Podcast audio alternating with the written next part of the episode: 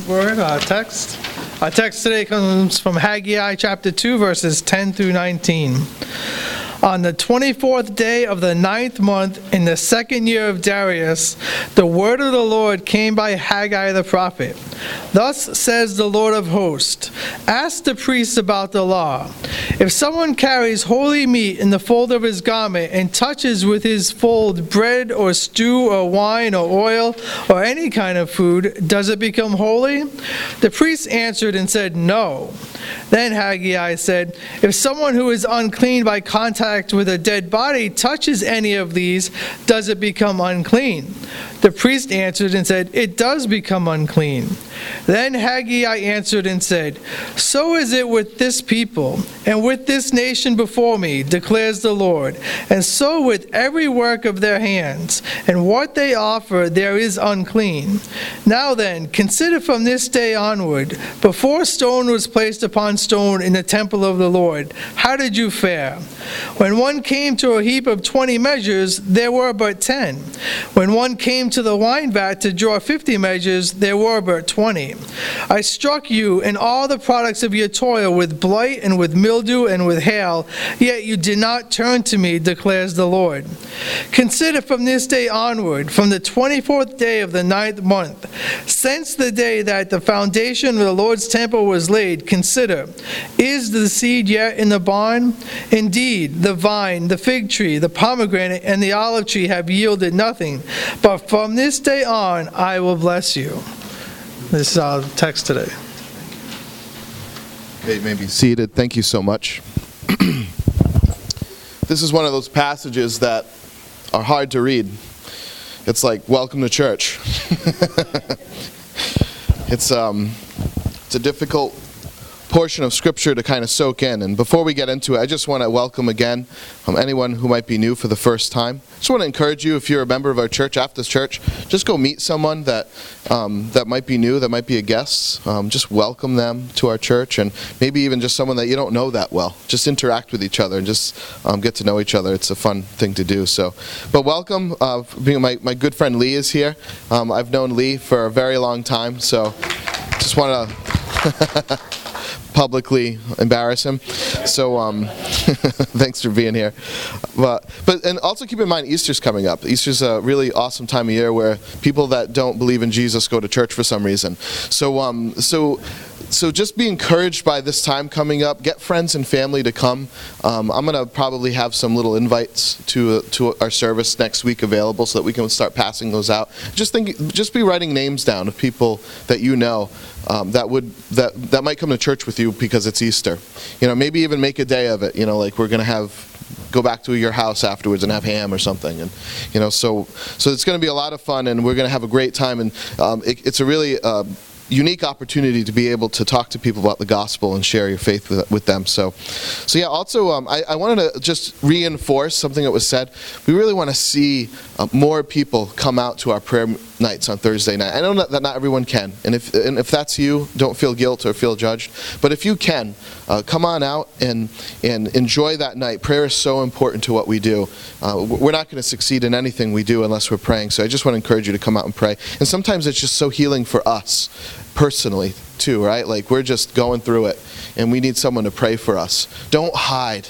We, I don't know if you're like me, but when I'm going through it, I hide. Um, I lock the door. I, I go to a place where no one is, you know. So, and that is so counterproductive to healing. So just come out and um, and be with us, and we'll pray for you and with you. And also just remember too, just remember our building situation. You know, we're, we're kind of in a little bit of a transition. Be praying for that. Um, pray for God's wisdom to know where we should go, what town we should go to, what you know all these details lease agreements and you know just on and on it goes. And we just want wisdom. So just pray that god directs us well. And it's it's so good to be here with you today on the lord's day. Um, I, I, hope that your hearts are prepared to hear from god's word and to worship christ. Uh, starting in verse 10 of chapter 2 we have our third message in the book of Haggai that the Lord has given to Haggai to give to the people of Israel. So we're on message number three. If you look at the book of Haggai, in total, there are four messages that God gives to Haggai to deliver to the people of Israel. There are four messages, so it's nice and clean, nice and easy to preach through. So we're on the third message right now. Last week we were on the second message. And that, if you remember, last week's message basically encouraged the remnant of Israel to, be, to continue on in their work, that the coming glory was greater uh, to anticipate any past glory.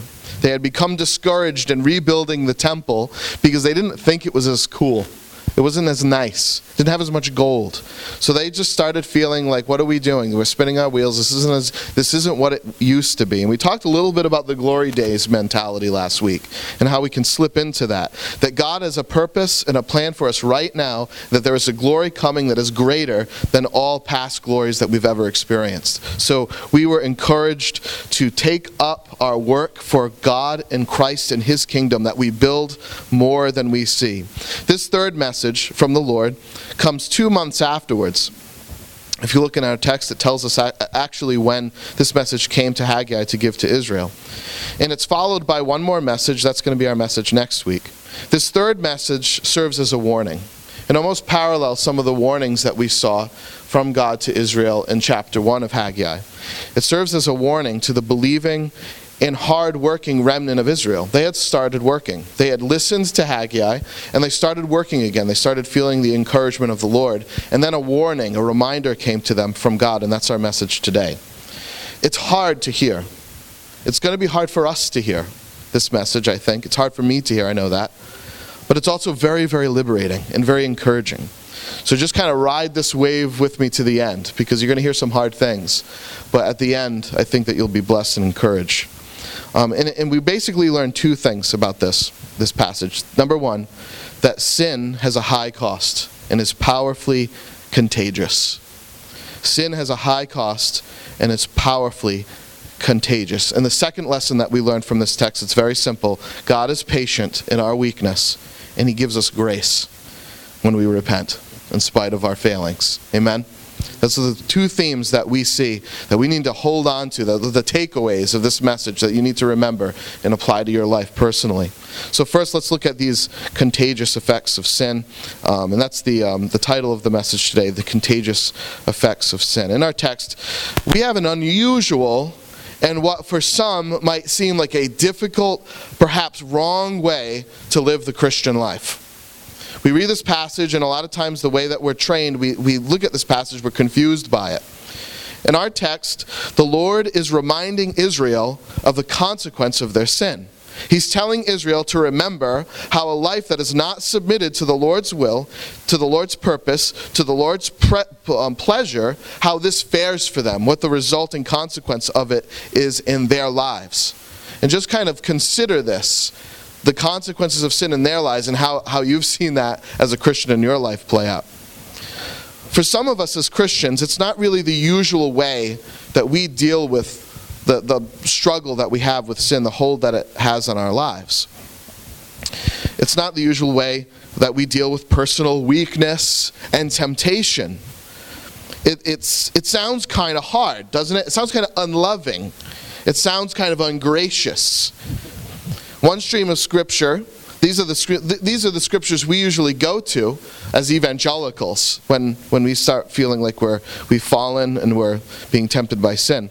It's basically those passages of Scripture that motivate the spiritual life to be lived by grace.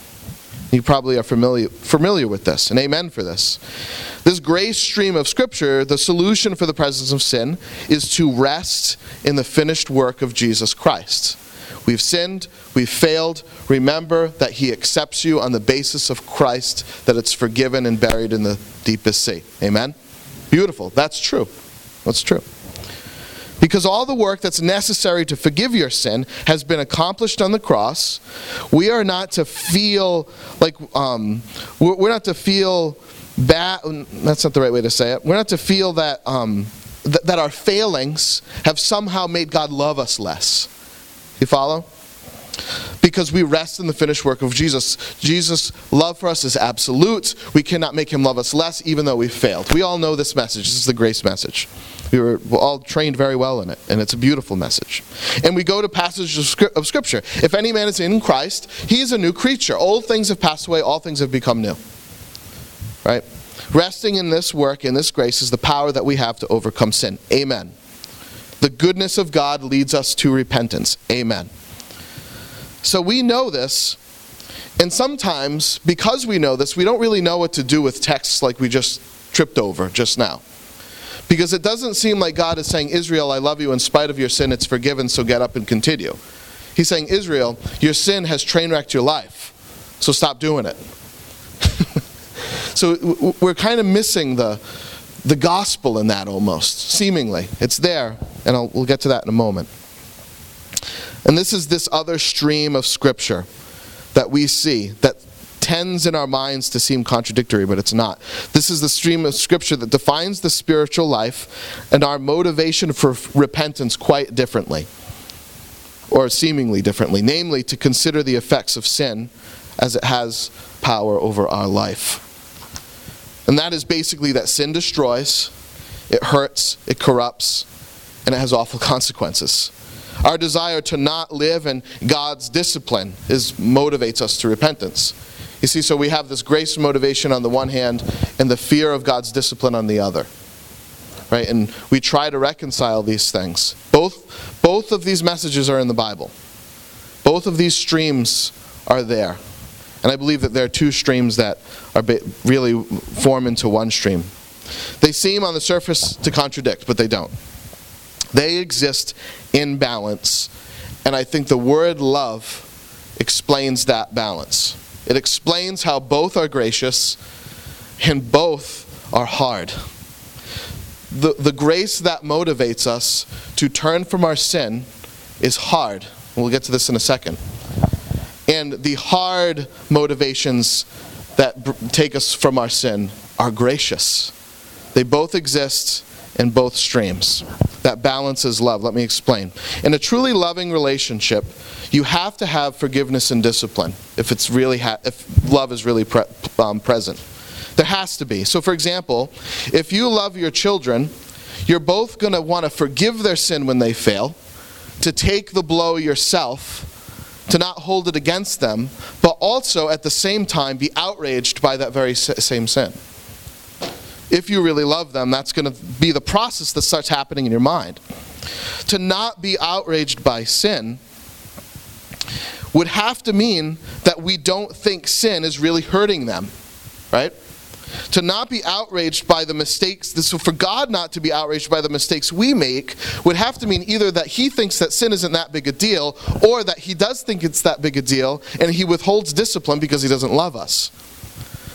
Right?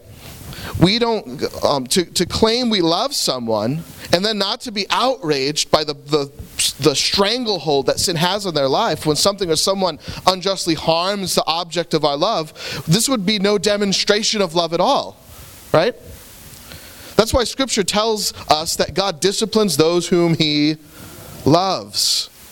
It seems hard. It seems like we have this picture of God that He's just angry at us and He wants to smush us. But really, when His discipline comes, it's because He's rescuing us from the, the, the bankruptcy that we often find ourselves in because of our own sin and rebellion. So, for God not to be outraged by our sin would have to mean that He just doesn't love us. For God not to discipline us would have to mean that He doesn't love us. So, in the punishment of God, you see this is what I was saying earlier? That we find grace and love. Isn't it gracious then that God disciplines us? Isn't it gracious then that we, when we find God sometimes being hard and causing negative consequences to happen, isn't that gracious of Him? It implies very strongly excuse me, what, the, the very fact that, seem, that sin needs to be forgiven. Now, just kind of wrap your mind around this idea.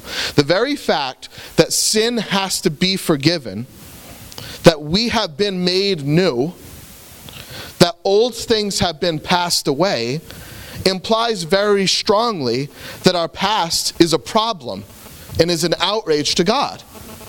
It doesn't it?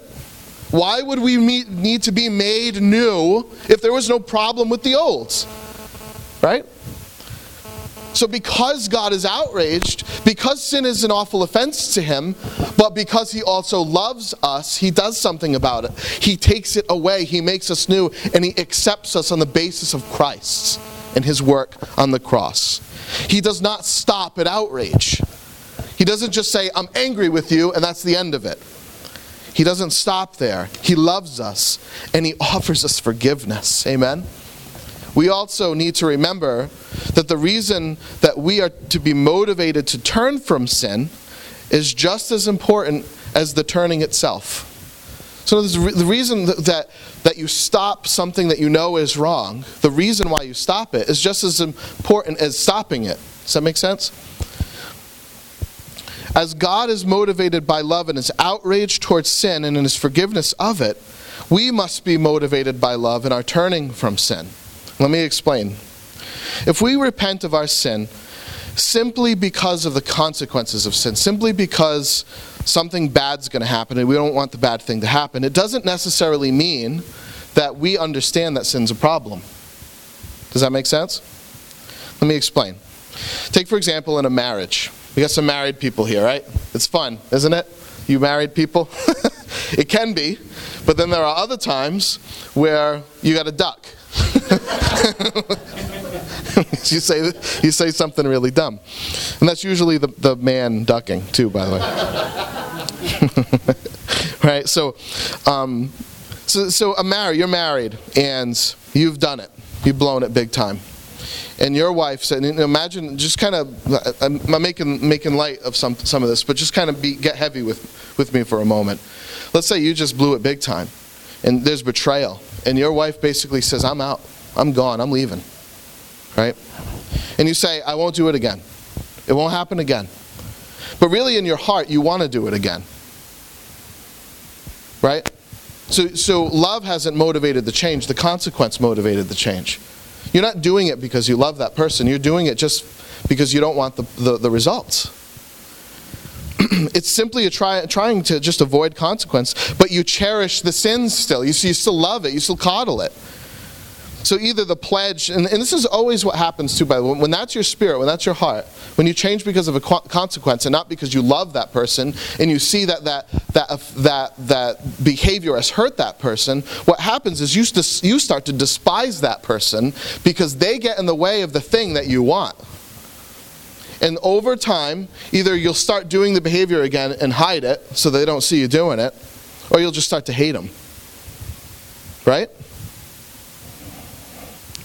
So the reason you stop doing a thing, the reason you say, God, I'm not going to do that sin anymore, is just do you do it because you love God or do you do it because you want his stuff?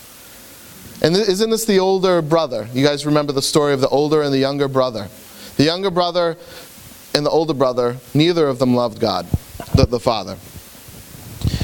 The younger brother used rebellion um, to get the dad's stuff. He said, Dad, give me, give me my money I'm out of here. I don't love you. I'm out.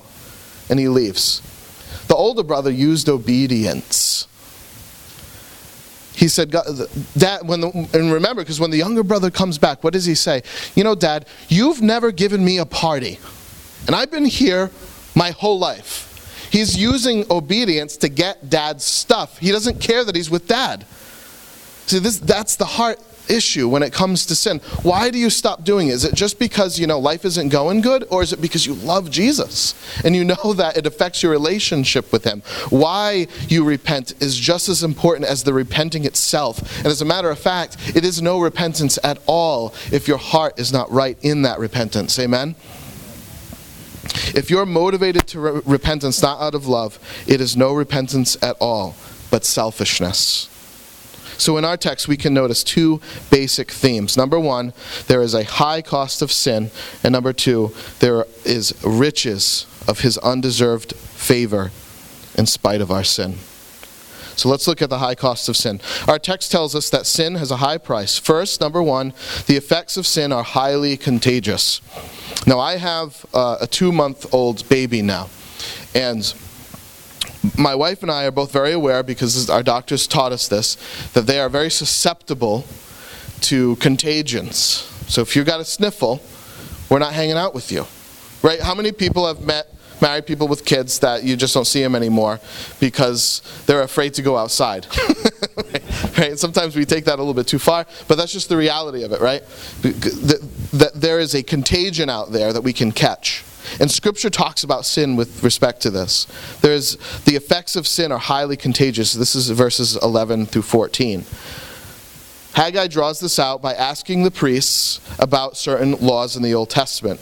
And there is one law, number one, that holiness cannot be transferred from one object to another. It says in verse 12 If someone carries holy meat in the fold of his garment and touches with his fold bread or stew or wine or oil or any kind of food, does it become holy? The priest answered and said, No. See, these priests were smart priests, they knew their Bibles. Objects considered holy in the Old Testament sacrificial system basically meant that it was set apart for use in the temple. Had some other meanings too, but let's just deal with that one. So if you made a bowl holy, it meant that you could only use it for the purpose of God in the temple. You couldn't eat Cheerios at home with it. Right? Then you would make it unholy. And you would have to purify it again through rituals that they had set up. Often there's a process of identifying or making objects holy or clean for use for God in the temple. When we're declared clean, oh, excuse me, when they were declared clean or holy, this holiness didn't transfer to common or neutral objects that they might have touched that were neither clean nor unclean, such as in our text, the fold of a garment. So, because that item was in the fold of the garment, that didn't make the fold of the garment holy, because that uh, the item that in, was in the fold of the garment was holy. The second law, so that's law number one. A holy thing, when it touches something neutral, doesn't make that neutral thing holy. Okay? The second law, that the thing that he or the object that is ceremonially unclean or unholy by the touch of a dead body, for example, does by this touch to another object communicate that unholiness. So in the Old Testament system, if a dead body touches me, I become unholy. Right? I was neither holy nor I was neither clean nor unclean, but that uncleanness is transferred to me. You see, it's different. It's a different rule. Holiness does not trans- transfer to a neutral object in the Old, Old Testament, but unholiness does. so, for a garment that's touched by something unclean, a dead body, then the garment will transfer that uncleanness to some chair that it might lie on. And what's the takeaway for us? All right, okay, this is all kind of, you know, priesty and sacrificially, and I don't get that. You know, like, what does that even mean? Maybe you're a Christian here, you don't really understand this. Here's the principle, here's the takeaway for us that pollution is more easily communicated to something or someone than holiness. Pollution is more easily communicated than sanctification. it easily influences those around us. So please hear that. Please don't, let's not go fast by that. Gossip, anger, lying, an unwillingness to forgive, bitterness, lust, you name it. It's easily communicated to the people around us. It affects the people around us, what it touches. It affects, according to our scripture, the things that we do for God Himself. So we can't think that because we do good works for God, working for his kingdom, we're all starting a church here, right? That's nice. That's that's kingdom stuff. Good work. God's in heaven. Good job, guys. You're starting a church for me. You're spreading the gospel message. We can't think that just because we're doing that that somehow that makes us right with him. That holy thing doesn't transfer to us and make us good. You follow me? The heart makes us like that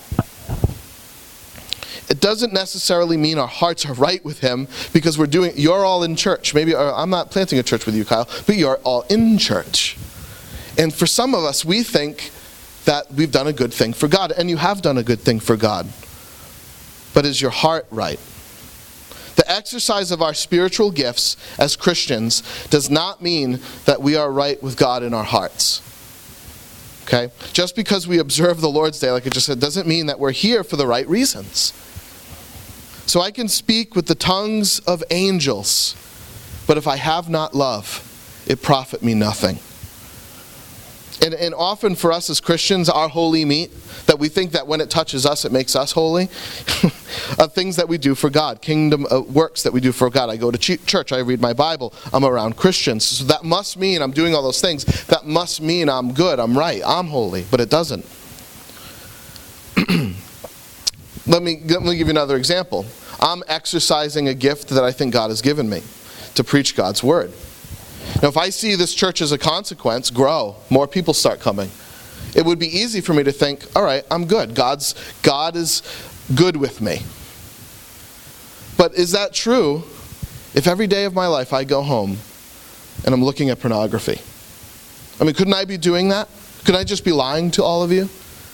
Couldn't I be coddling and secretly living in sin? But I'm using, I'm exercising some spiritual gifts, so I, I almost kind of feel like God, well, God doesn't really care about that because he's, he's bringing fruit. It's so easy for us to do that in our culture too because we connect God's approval for us or just anyone's approval for us based on our successes. If, we do, if it grows, if, it's, if it makes a profit, then we must be doing life right.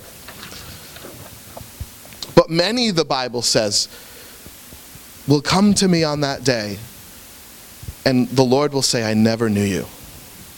So that's, uh, didn't we prophesy in your name though? That's got to mean that there are people in pulpits like this one preaching the gospel, teaching God's word that aren't even God's kids, that aren't even his children. He never knew them. And this is a great mystery, isn't it? That we can be so close to holy things and not be holy ourselves. Isn't that mysterious? Friend, on what basis do you believe that you're right with God this morning? Is it because of some work that you're doing, or is it because Jesus has declared it so through his Son? Is it the holy things that you're around, that you touch, that form the basis of your own security with God? Or have you recognized the bankruptcy of your own heart and your need to be washed clean by God Himself? and we and, and we find the reverse to have a different effect as well. That our sincere efforts for Christ, our love for him can be soured by allowing things that are wicked into our purview. We watch movies we just have no business watching. And I confess this to you, I so easily justify film for some reason. I don't know why I do it, but I do it. That I can that we can watch movies with all sorts of filth and think that it just doesn't affect us, that we're okay, but it does. When God says no and we say yes, we've found the thing we worship, really. The true God instead of the Lord God. Chuck Swindoll made this illustration. This is good. Um, when, um, when you put a white glove in mud, the glove becomes muddy, right? But when you put a white glove in mud, the mud does not become glovey.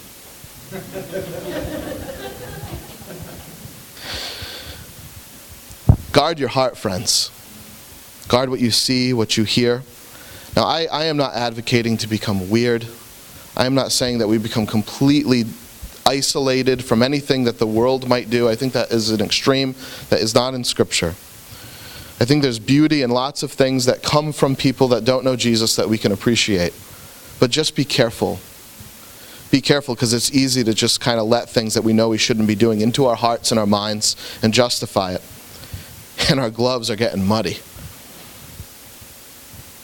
As we work for God, the secret sins that we don't confess, the second lives we live, the proud motivations that are often present in our kingdom work pollute what it touches. We need to be, as a group, confessing our sin to each other. Because if the Lord is going to say to Refuge Church one day, Well done, good and faithful, good and faithful service, servants, it's not because we don't sin or fail, it's because we're honest. It's because we know the problem of our own sin, we confess it to each other that living life like that doesn't pollute us. That's, that's all of us. It's, it's the, the justifications, the hiding, the loving, the coddling of sin. We need to have a place where we can, we, we can be honest with each other to confess to each other. Haggai reminded God's people that the condition of their heart was just as important as the work that they did for God. Amen. So it is with this people and with this nation before me, declares the Lord, and so with every work of their hands. Everything they offer is unclean. Matthew Henry said this. Matthew Henry is an old Puritan. Um, and he always has great insights. I, I go to him often. He says, Those whose devotions are plausible, but whose conversation is wicked. Wow. Stop there and be like, yep, that's me almost every day. Those whose devotions are plausible, but whose conversation is wicked, will find their devotions unable to sanctify their enjoyments, but their wickedness prevailing to pollute them. When we are employed in any good work, we should be jealous over ourselves, lest we render it unclean by our corruptions and mismanagements. Now, what, is, what does Henry mean here? Now, sometimes when I read these old Puritan guys, I'm like, what? I'm tripping over words and I have to get, grab the dictionary, and I'm really just kind of confused. That happened when I read this. And, and chances are I just read this to you and you don't know what he's talking about either. right? Like you're just a little bit confused because of the, the high English and the, just the way that, they're, that he's talking about things. So, what does he mean here? Let me try to explain. Even though we're busy with kingdom work, even though we're doing kingdom stuff, the sin that we refuse to turn from not only corrupts the kingdom work we do, but it touches every other facet of our life. That's what he's saying. So, for example, how does a married man hide a pornography addiction without it affecting his kingdom work and also his marriage to his wife? And every other relationship he has, by the way. That's what it does. It starts to infiltrate every facet of our life. It begins to break down our lives in general. So, he, so Henry says you need to be jealous over yourself. Isn't that interesting? Lest we re- render everything unclean by our pollution. In other words, we should be more important to us than we are. That doesn't sound right, right? I'm like, wait a minute, I know my Bible. That sounds selfish. We should be more important to us than we are. Let me explain. If our ultimate joy and fulfillment and happiness in life is found in our relationship with Christ, our connection with the presence of God, then we should be just as outraged by our own sin and moved to change for our own sake. You see? For our own happiness, for our own good. You see, if we really believe sin bankrupts us, strips us of gladness, then for our own sake and for God's own glory, wouldn't we want to turn from it? See, that's what I think he means here. And I want to emphasize again that I don't think this scripture is telling us that Christians who struggle with sin are polluting the group around them or, or, or ruining their lives. He's not referring to repenting Christians but to hardened ones. There's a difference. Repent, repenting Christians fail and struggle, right? We all, we, and we, but, but the difference is we know it and we're bothered by it. We're not hardened to it. We don't love it. We don't cherish it. The hardened cherish their sin. They hide it. They rejoice in it. They don't want to give it up unless they get caught. And then when they get caught, they just hide it better. So, what, are, what idols still charm us? What is that thing that you're just still holding on to that you know is wrong, that you know you need to confess to a brother or sister in Christ and turn from, but you haven't? Can you give it up today? Can you see that the gladness of your heart, the, your own life depends on it? What idols charm you? What secret adulteries of the heart seduce your minds? Isn't the Creator King, the bridegroom, isn't he better than those things? So our sin is, is highly contagious. And secondly, God disciplines our sin by giving to us fruitless toil. Verses 15 through 19. Let me just kind of reread this so we remember it. Now then, consider from this day onward, before stone was placed upon stone in the temple of the Lord, how did you fare? When one came to a heap of twenty measures, there were but ten. When one came to the wine vat to draw fifty measures, there are but twenty. I struck you and all the products of your toil with blight and with mildew and with hail, yet you did not turn to me, declares the Lord. Well, we'll just stop there. Isn't the hard heart just so hard? That when God shows us time and time again that it doesn't work. How's it working for you, in other words? Let me summarize this passage. You are, you are turning from God because you, your heart, you think your heart can be, find gladness in something besides Him, and it doesn't. The 50 measures is 20, the 20 measures is 10. It never works. And you still refuse to turn to God. I've been that person so many times. I, th- I, I, I think that some object will delight my heart and fill me with joy and gladness and fulfillment, and it never does. And instead of pursuing Jesus Christ with that same passion, I decide I'll just try something else besides God. We're nuts. We're crazy. And then to add insult to injury, when I, when I have those moments in my life where I'm drinking from the well of life in Jesus Christ, and I, and I feel the joy and gladness that is incomparable, for some reason, two months later, I'm done with it. I turn back. And this is that cycle that, that, that we are in sometimes, and this is the cycle that Israel is in. It's easy to, to think that when you read this passage that, you know, obey God or he'll smush you. Right? We just kind of get that out of it. Because there's economic opposition, there's uh, opposition in nature that we see in the scripture, right? The, the blight, mildew, hail, they're, they're getting less crops than, the, than they were expecting to get. And Haggai emphasizes that every day they've neglected the temple, they're met with God's discipline. And like I said, it's easy to miss something here. You might, you might just get the message that if you disobey God, He's going to take away the stuff that you like. If you obey him, he'll give you stuff that you like. It's kind of like that's where our mind goes. And that's to miss the point entirely. We have to remember that in chapter 1, when opposite they were building the temple and when opposition came, what did they do? They ran away and they started paneling their houses.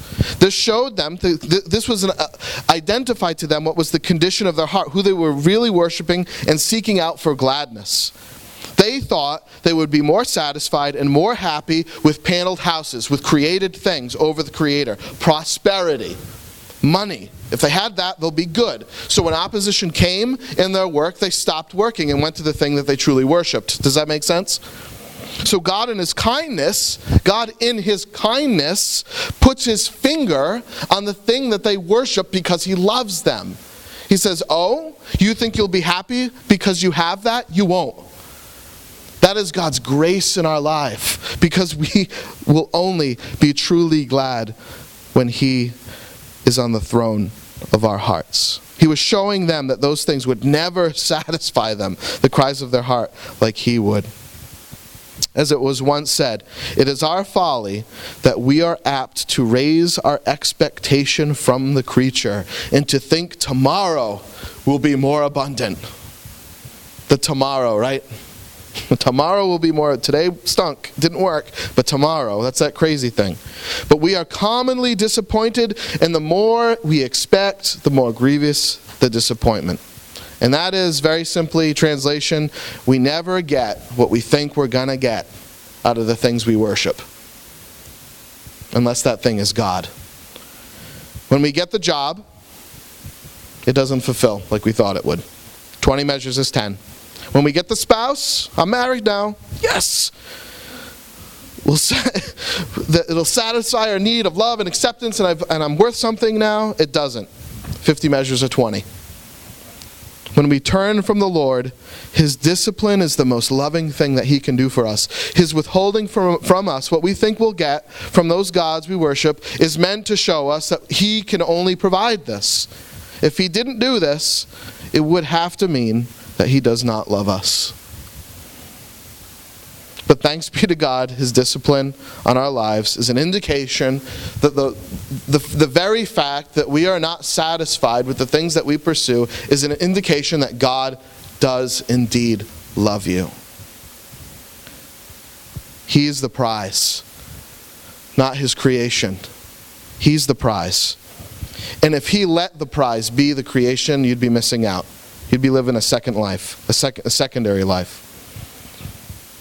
So, our text shows us that there is a high cost of sin, that sin is contagious, it corrupts, it brings fruitless toil, and secondly, and this is our encouragement, our text shows us the riches of his undeserved favor, and this is in 19, verse 19. Is the seed yet in the barn? Indeed, the vine, the fig tree, the pomegranate, and the olive tree have yielded nothing. But from this day onward, I will bless you. One of the great ironies of the Christian life is this that the moment we surrender to God those things which we think will make our hearts glad is the moment our hearts become glad. Did you hear that? The moment that we surrender the things to God that we think will make our hearts glad is the very same moment our hearts will become glad. And at times, it's also the moment He gives us the thing that we no longer need anymore. Right? How many people can testify to that? You finally surrendered. I don't need, and I remember this with marriage. You know, like when I was single, I, don't, oh, I want to be married, and you know, it's hard. I understand. I don't mean to sound insensitive. It's hard. You're, you're, you feel lonely, and it's something that you know everyone else around you is doing. So you just kind of feel the sense of wanting to have that. And then one day you just give it up to God, and you just you don't need it anymore. It's almost like you don't need it anymore. And then two weeks later, you're married. Because you want to know why God does that?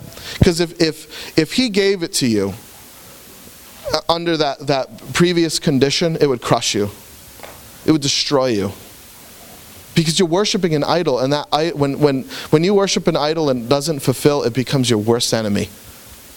So God, that is God's grace on our lives when He withholds the things that we worship, and then we start to worship Him, and He says, "Okay, you can have it now." Amen. That God has done that for me many times in my life. This is God's marvelous favor to us when we finally set down the secret sins, the evil, motivations, when we finally stop resisting Him and His sweet pursuit of us, He takes up the task of blessing us at that moment. His special image, the objects of His love, He blesses. The work we do for Him is no longer unclean, but pure. It's no longer fruitless, but fruitful. It's a beautiful blessing that God gives to us every time. And please mark here the marvelous and unrelenting grace of God here. Over and over again, Israel had, not, had not gotten this message. The discouragements of life led both to sin, to stop working for God, all these different things. And He didn't hold it against them. He didn't say, I'm done with you.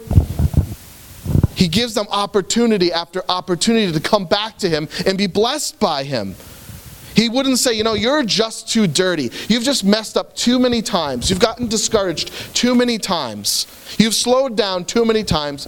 I'm going to work with someone else now. He doesn't do that. He gives you another chance. He calls out to you again and gives you the opportunity to turn from those things that your heart delights in and turn to Him and make your life glad again and useful again. So I don't care what you've done, I don't care where you've been. Today's the day. Mark it. Get up, turn to God, follow Him. He forgives and does powerful things when people's heart turn to Him. Can we be those people? Can we be a church like that? That doesn't hide sin, worship sin, cherish it, put down our, our toolbox? Can we be honest when we're struggling with something? Repent to each other? About it, live real lives in community and not just hide during the week and come and sit in a chair on Sunday? Can we be those people? Let's do it. That, the, that's the kind of church that sings. That's the kind of church that is powerful in the, in the world that it's in, that God uses. And that's the only way our church will be powerful. And uh, that's the only way your lives will sing individually and personally. That's it. Friend, if you don't know Christ, what keeps you from Him? What's charming you? Can you admit that everything that you've pursued in life, you've expected 50 measures of wine, but there's only been 20? Can you admit that today? Can you admit that only God has the 50? Things that you pursue to fill yourself with meaning and purpose, they just don't satisfy, right? You know it. You're sitting here and you know it. If you don't know, you, you can't argue with that. You know that that's true. You might disagree with me that God is the satisfaction of your soul, but you know that it's true that the things that you've pursued have never fulfilled the way that you thought they would. Can I just ask you to consider today that the Word of God might be right, that Jesus Christ is that fulfillment in your life? and, brothers and sisters in Christ, I mean, the, the takeaway for us is, is very similar to someone who might not know Christ. It's, it's not that much different. Have you forgotten how good Jesus is?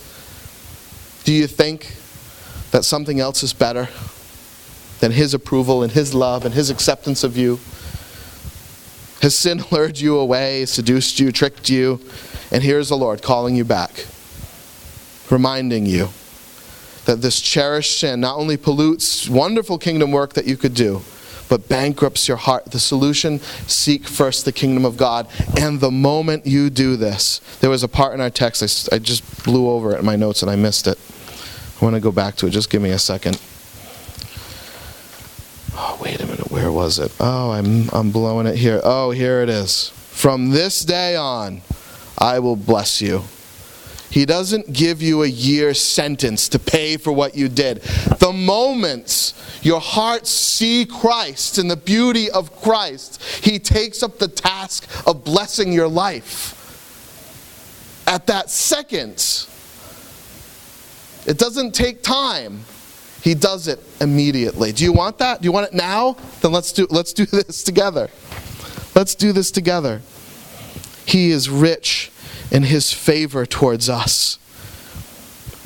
Please mark this marvelous and unrelenting grace of God. The, the first part of our message was hard. Sin, it's hard to think about what it does to our lives and how we're responsible for it. But it's so beautiful to remember his unrelenting grace and love for us. Amen? The moment you repent, he will take up the task to bless you. You are not too dirty. Can you also can, so so can we repent of those those sins that kind of seduce us, but can we also repent of thinking that we're just too dirty? But there are two things that keep you from from serving Jesus Christ. You know that? It's sin and guilt.